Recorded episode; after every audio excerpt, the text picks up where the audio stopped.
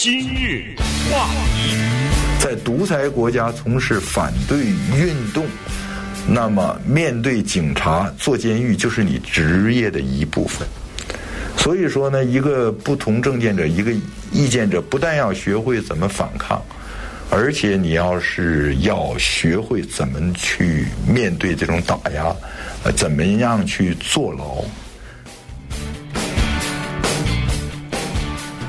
欢迎收听由钟迅和高宁为你主持的今日话题。刚才这段话呢是刘晓波的一段话哈。那么今天我们都知道了，这个在呃当地时间晚上九点多钟的时候呢，呃中国的这个呃沈阳的一个建呃那个医院里边哈宣布说是刘晓波已经去世了，经过医治无效啊，他是因为呃身体的这个各个。呃，器官吧衰竭啊，也经过抢救无效而死亡。呃，享年是六十一岁。呃，他呢，这个刘晓波呢，大家都知道，第一是呃诺贝尔和平奖的得主，第二呢就是中国的这个叫做异议分子的，或者说是人权活动呃意见人士的这么一个代表性的人物哈。所以今天我们来跟大家聊一下刘晓波。嗯，这个人呢，其实非常值得一提哈，原因就是他是中国呢。一个非常独特的一个现象，就是说，它带给中国这个国家啊，包括呃生活在海外的华人呢，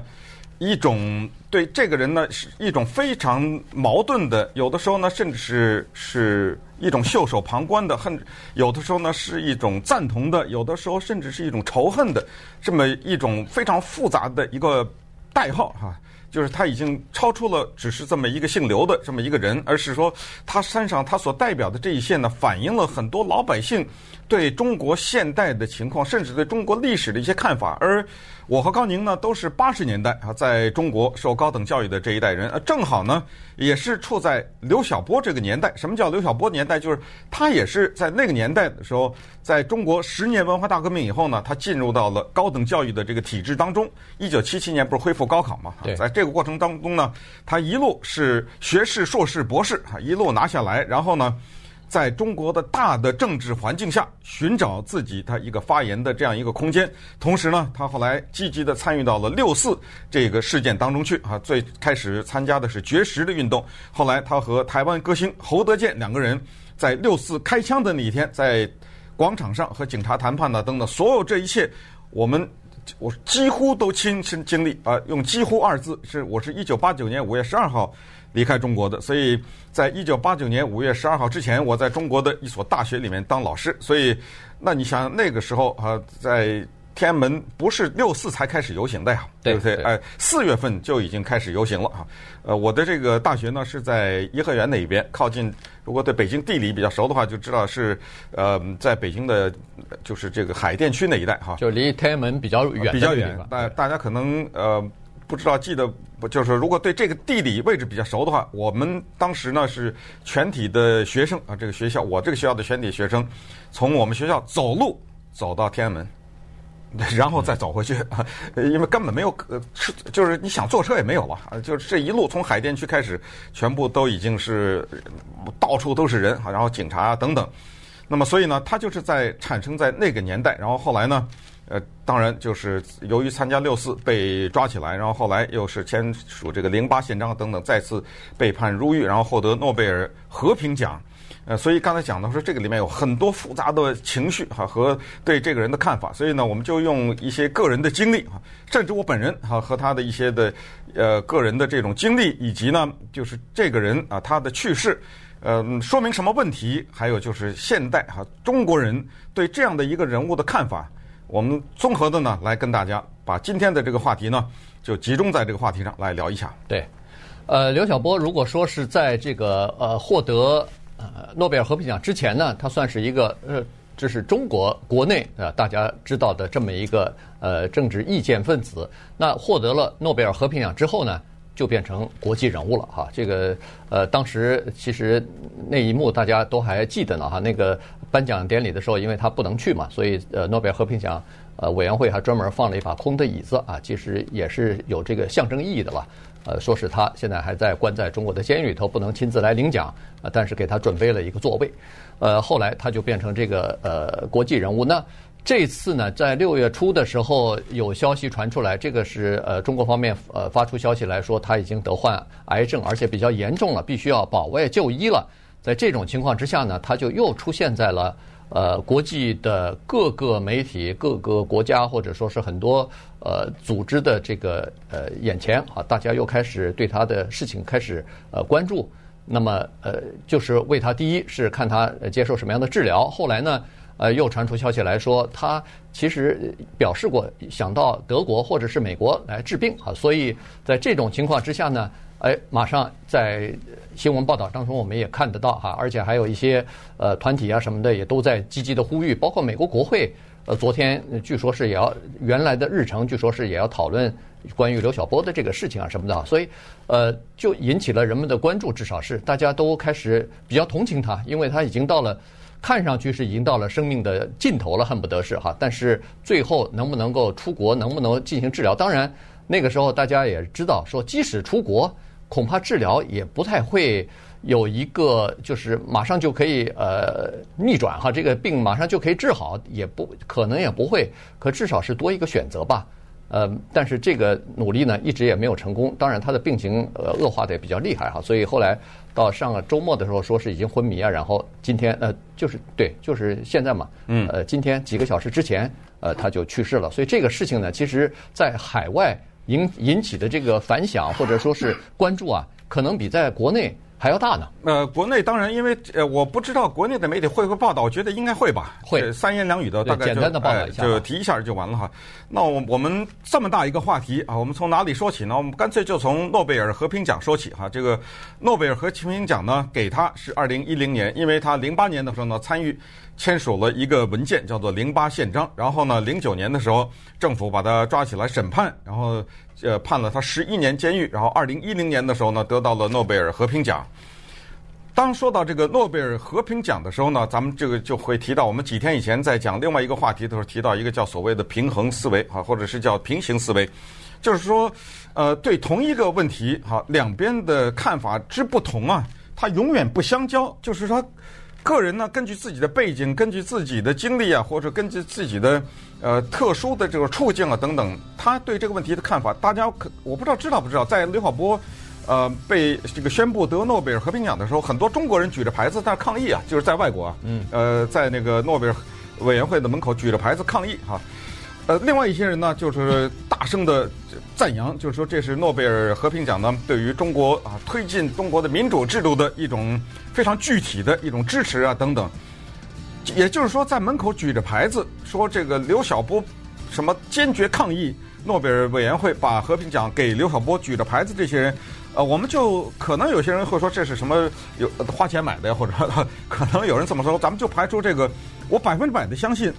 有很多人是反对的，嗯，这是肯定的啊。他反对的原因很简单，就是你给中国抹黑啊，对不对？嗯，这是一个政政府不喜欢的人，而且犯罪分子啊，这是个犯罪分子。你你你这不是跟中国的，你这是西方啊，想颠覆中国政府，跟中国过不去嘛，对不对？你你为什么这个偏偏挑他给呢？你干什么给这个拉达赖喇嘛这个什么和平奖？你这干什么呢？你这不是这不是给中国捣乱啊？所以这是一个心态。另外一个呢，就是觉得。那刘晓波呢？他也用自己的这个在监狱当中，或者甚至用他生命，外在中国漫长的争取自由民主的过程当中呢，他是做出了他一点这个个人的哈最大努力。稍待，我们再来就这个问题呢继续来探讨一下。今日话题。欢迎继续收听由钟讯和高宁为你主持的今日话题。这段时间跟大家讲的呢是刘晓波啊，他是诺贝尔的和平奖的得主，而且是中国的呃一个政治的异议人士的代表吧。那么他刚刚去世，好，所以今天来跟大家呃把刘晓波这个人以及他的政治主张稍微讲一下。呃，有可能你不就是有很多人不赞成，或者是不是全面的赞成他的这个主张，没关系啊，呃，稍微了解一下。呃，他的这个有的说法呢，呃，听上去你你听听看啊，你自己判断一下，呃，他的说法是不是有道理？至少是，呃，这样的话，呃。不管是支持还是反对，你总能说出来你为什么支持或者为什么反对。对，那我刚才说到诺贝尔和平奖哈，因为这个颁奖呢带来了巨大的争议，因为这个首先呢给中国的在海外的形象，我强调的是海外的形象哈，就是的确呢是给人了一种负面的印象，因为我们知道西方人对一些重要的人物他们的评价跟在中国大陆生活的人那有的时候是非常不一样的。举例来说，毛泽东。就是这么一个例子。毛泽东当然，即使在中国国内也是一个有争议的人物，他自己也说什么呃三七开啊什么之类的哈。但是呢，在海外啊，基本上呢，对于他的负面的评价是大于他的正面的评价哈。这就是为什么在西方的历史教科书当中说到这个近代的三大暴君是希特勒、斯大林和或者斯大史台史台史大林啊，台湾是翻译成史达林，史达林对。或者和和毛泽东啊，基本上是这么把它并列的，所以经常会提到什么这个大跃进啊、挖大命啊等等这些事情。那么刘晓波呢，也是同样哈。刘晓波在西方的对他的负面的报道或者对他的负面印象零。这 这是肯定的哈，呃，你在任何的西方的媒体或者我们说的西方的概念，前两天在讲川普在波兰讲话的时候已经已经讲过了，所以就是这个西方呢是更大的意思，就是包括就是中国以外的地方吧，基本上呢没有什么负面，但是在中国的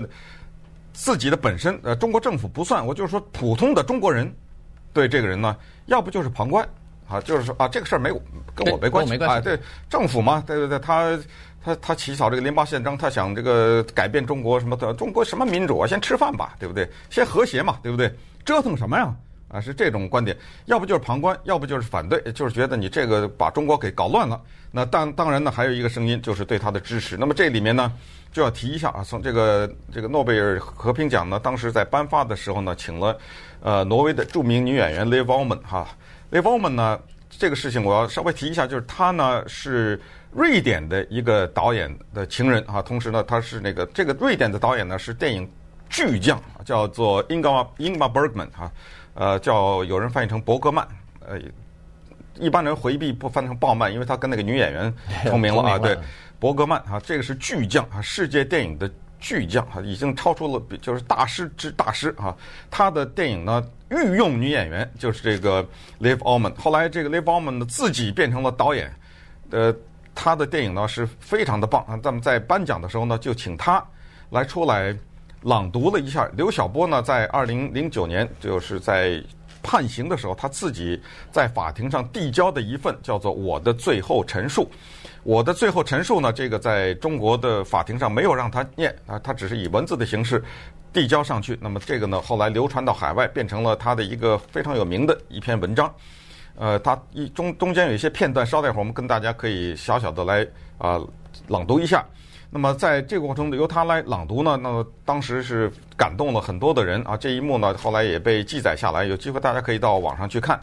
那么从这儿呢，就说到这个他所谓涉及到的，为什么在一部分中国人认为说这个人有争议哈，就是因为他牵涉的这个零八宪章。因为一九四八年第二次世界大战四五年结束以后呢，后来慢慢的联合国。开始啊反省，然后在呃四八年十二月十号的时候呢，有一个叫做《世界人权宣言》，这是一九四八年。然后后来呢，呃，在接下来一九七七年的时候，哈，有著名的七七宪章，这是捷克斯呃捷克斯洛伐克，那时候是一个社会主义国家。那么那个时候乱起来了，有这个七七宪章呢，结果捷克斯洛伐克这个东欧的国家，它下面的人在征求民主的过程当中。由于起草这个七七宪章呢，影响了周边的国家，导致了后来波兰的团结工会的成立。那么后来的结果大家知道了，对不对？垮掉了，整个这个东欧的社会主义阵营就垮掉了。所以在零八年的时候呢，但团结工会的领导人当波兰总统，对呀，他还当了总统了呢，对不对？所以这个这这个是呃，他也是诺贝尔和平奖得主。顺便说一下啊，这瓦文萨，呃，这个中国大陆的翻译是瓦文萨，呃，然后这个当然后还有一个人得了诺贝尔。讲在监狱里面，但是后来当了总统，就是曼德拉，对不对？呃，所以呢，就这个刘晓波他们在零八年的时候呢，就根据上面说的这个呢，就起草了一个叫做《零八宪章》，而正正好呢，也是中华民国，就是一九零八年的时候，那个时候中华民国还没有成立，但是当时不是有也也有一个宪章嘛，所以他就说这个中华民国呢，他说那个时候叫做中国立宪百年哈，然后联合国这个人权宣言六十年啊等等，他就凑这个数，就把这个叫成了一个叫《零八宪章》。那那么起草了这个《零八宪章》以后呢，呃，等一会儿跟大家简单讲一下这个《零八宪章》在说些什么啊。然后中国政府认为这个有颠覆政府之嫌，于是判罪，呃，就是法庭审判，然后判十一年监禁。对，二零零九年判的哈，呃，十一年监禁。那现在呃，快十年了啊，快进入到第十年了。结果他在这个监狱里边就呃得病了，呃去世了。那么呃，其实呢。在中国大陆也好，在海外的一些华人也好呢，对呃就是人权人士啊，或者民就是这种呃异议人士呢，有的时候，尤其是当美国或者是西方的这种国家介入到里头来的时候呢，是持着有的时候是持着比较呃反对的态度的哈。原因就是说，呃。美国或者是其他的西方国家吧，呃，当然他们认为说这个民主是一种普世价值嘛，对任何一个国家都是好的。这呃，为你争取更多的自由，争取更多的民主、平等的待遇啊等等。但有的时候呢，他呃为什么引起有些国家呃民众的反感？就是他这个提这个事情啊，不是经常提，是当当要谈判某些事情的时候，他把它当成一个筹码来提。哎，两国关系好的时候不提了啊，所以呢，有的时候就是变成有的时候才提，有的时候视而不见。呃，那民众就认为说，哎，你这是到底是拿着这个是真正关心呃 我们这边的这个国内的情况呢，还是把它当成一个筹判呃谈判的筹码呃高举的这样的一个大旗来为自己的利益呃来为自己谋取这个利益哈？所以呢，这个就是有些人对此有反感的，可能是一个理由之一吧。今日话题，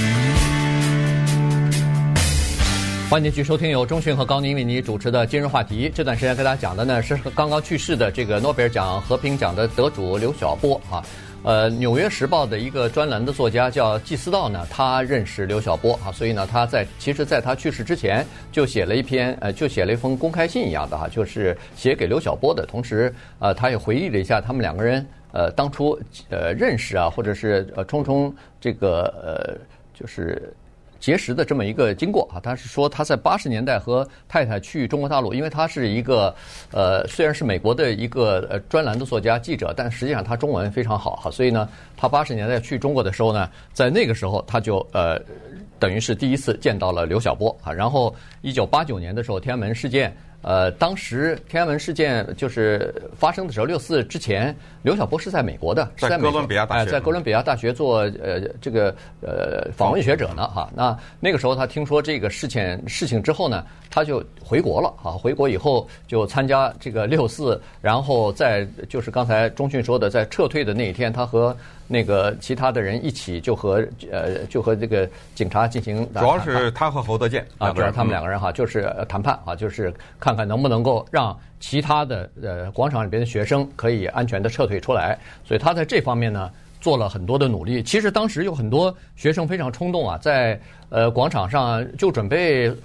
流血牺牲了，就准备送死了。但是他还是劝导他们说：“哦，不要这样子冲动哈，还是要好好的活着。”然后给他们争取了时间啊，大家都呃可以安全的呃撤退。呃，当然最后因为这件事情呢，他也被捕，呃，在监狱里边。是待了二十一个月吧，嗯，差不多两年左右的时间。对，呃，秦城监狱嘛，哈，呃，这个六四这件事情呢，也是蛮说明问题的。因为当时呢，在天安门广场，呃，警察进入的时候呢，他和侯德健两个人跟警察谈判的和武警，最后谈判的结果是让出一条通道。因为之前呢，刘晓波已经开始绝食了，呃，他跟侯德健一起在广场上有绝食，所以呃，这个帐篷啊什么都搭在那里。后来经过他的谈判，有一些学生尽管不愿意。离开，尽管就是说我们死也死在这个广场，但是经过他的劝说，因为他最后就说你们不走，天安门广场叫血流成河。所以，在他的劝说后，还是大多数的学生还是离开了。直到今天，在天安门这个地方，到底死了多少人不知道，到底死了多少人，直到今天这个数字都有争议。那么刚才说的八十年代那时候，因为正好我也是在中国，也正好处在这个时候，就是八十年代的中国，尤其是代表了中国的就是政治啊文化中心的北京这个地方呢，它整个的气氛呢，跟现在真的是恍如两个世纪哈。可能就是两个世纪，这不已经进入到 一个新的世纪？是，呃，但是那种感觉真的是不一样哈。那个时候的这个国家呢，也在摸索。这个邓小平啊，什么赵紫阳啊，胡耀邦这些人，他们也都在摸索。就是他们搞不清，因为这个十年的文化大革命把中国搞得很乱，他们绝对是要维稳的。但是同时呢，在发展经济的时候呢，他们又想在这个民主啊、政治改革这方面呢，就是。停滞，然后的只是发展经济，那么这个时候就不行，因为你这个窗口一打开，邓小平的话说，可能飞进几个苍蝇来。后来发现飞进来不是苍蝇啊，飞进来连空气都都有问题，所以才有后来所谓精神污染。就是你从这个起起伏伏的看了一会儿，让那个民主墙什么星星画展呐，什么这些东西发生，然后呢，再再镇压，然后呢，再放一点儿，再你可以看出来政府在镇压，包括赵子阳，他跑到天安门广场对学生喊话，是吧？就是中国共产党里面最高级的领导人也搞不清状况，就是。呃，他们之间也有争议，所以在这种情况之下，刘晓波的诞生呢，他就是那个时候的产物。我刚才说，我跟他有所个人的经历，我并不直接认识他，但是呢，在北京的高校，尤其是文科的这个区域里面呢，他是个非常有名的人，因为那个时候呢，他拿了博士以后，他是文科的这个博士，他是有一个东西非常出名，他演讲。这个人啊，他讲话呢有点，我们就说有点结巴，呃，他是有这种有点讲话有点这种障碍的，但是呢。他很会演讲，就是他这个演讲的，嗯，说服力哈，有点像那个台湾的什么李敖啊，什么是这种，就是说，你可能不一定同意他的观点，但是呢，他旁征博引，就是让你觉得你没有什么资格跟他 去去辩论去，你知道吗？所以，呃，他是这么一种人，的知识非常的丰富，而且那个时候八十年代中国刚刚开放，我就为什么刚才特别讲到二零一零年诺贝尔。呃，和平奖上有那个 Liv Ullmann 哈，这个挪威的这呃，这个挪威的不是，他是那个，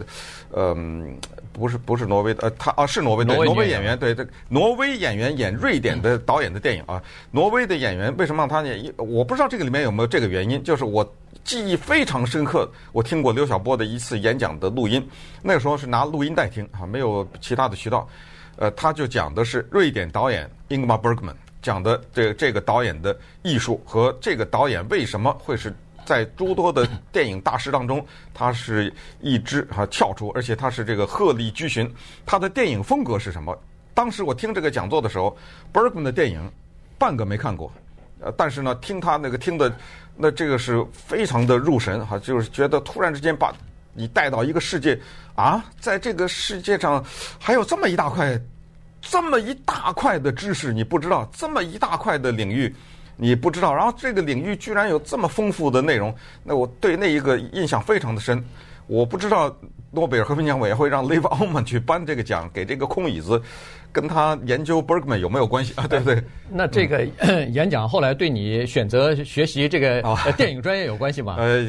只我只能说有很少一点的关系啊，的，我不是因为听了这个，因为我听完这个演讲以后呢，因为我是文科的嘛，啊，我是继续钻研我的这个呃文史哲这些东西，但是没有呃没没有太多的关注电影，呃，我那个学电影是阴差阳错，对，所以呢，这就是这么一个结果，这就是呃把当时呢六四的这个情况和诺贝尔和平奖这个情况连在一起讲。那么一二呃二零零九年的时候呢，对他判刑的时候啊，有一个。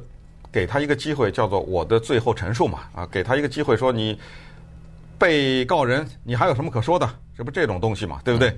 呃，他呢，当时我记得当时审判魏京生的时候，还有一个最后陈述，但是呃，魏京生的那个最后陈述呢，让他在法庭上念了，呃，但是这个刘晓波这个呢，没有让他念，但是这个文章呢，后来就流传出来，变成了一个可以说是广泛流传的，算是刘晓波的一个杰作吧，啊，这样也他，因为他这个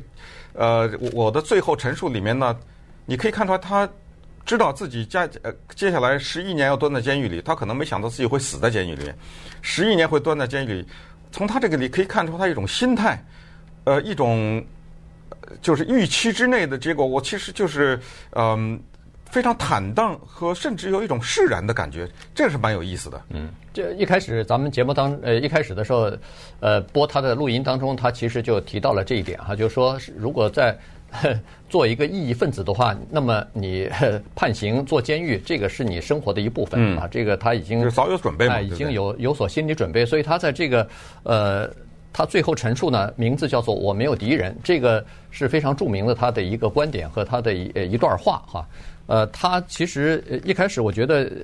简，因为时间并不是很多，嗯、所以呢，我们只好呃抽其其中的几个，简单的跟大家讲一下。他一开始就是回回顾自己这个呃年过半百的人生啊，他就说是八九年呃是六月份啊六四，他说的是他的这个人生重大的转折期。在这个之前呢，他是呃大学呀、啊、这个研究生啊、博士生啊都非常的顺利，好在国内也是享有盛誉，呃经常到各处演讲，而且还受到美国。像哥伦比亚大学这样的知名的学府邀请他去做访问学者等等，呃，但是呢，呃，在那个时候呢，他其实对自己就提出一个要求来，就说无论是做人还是做学问啊，还是呃，他都需要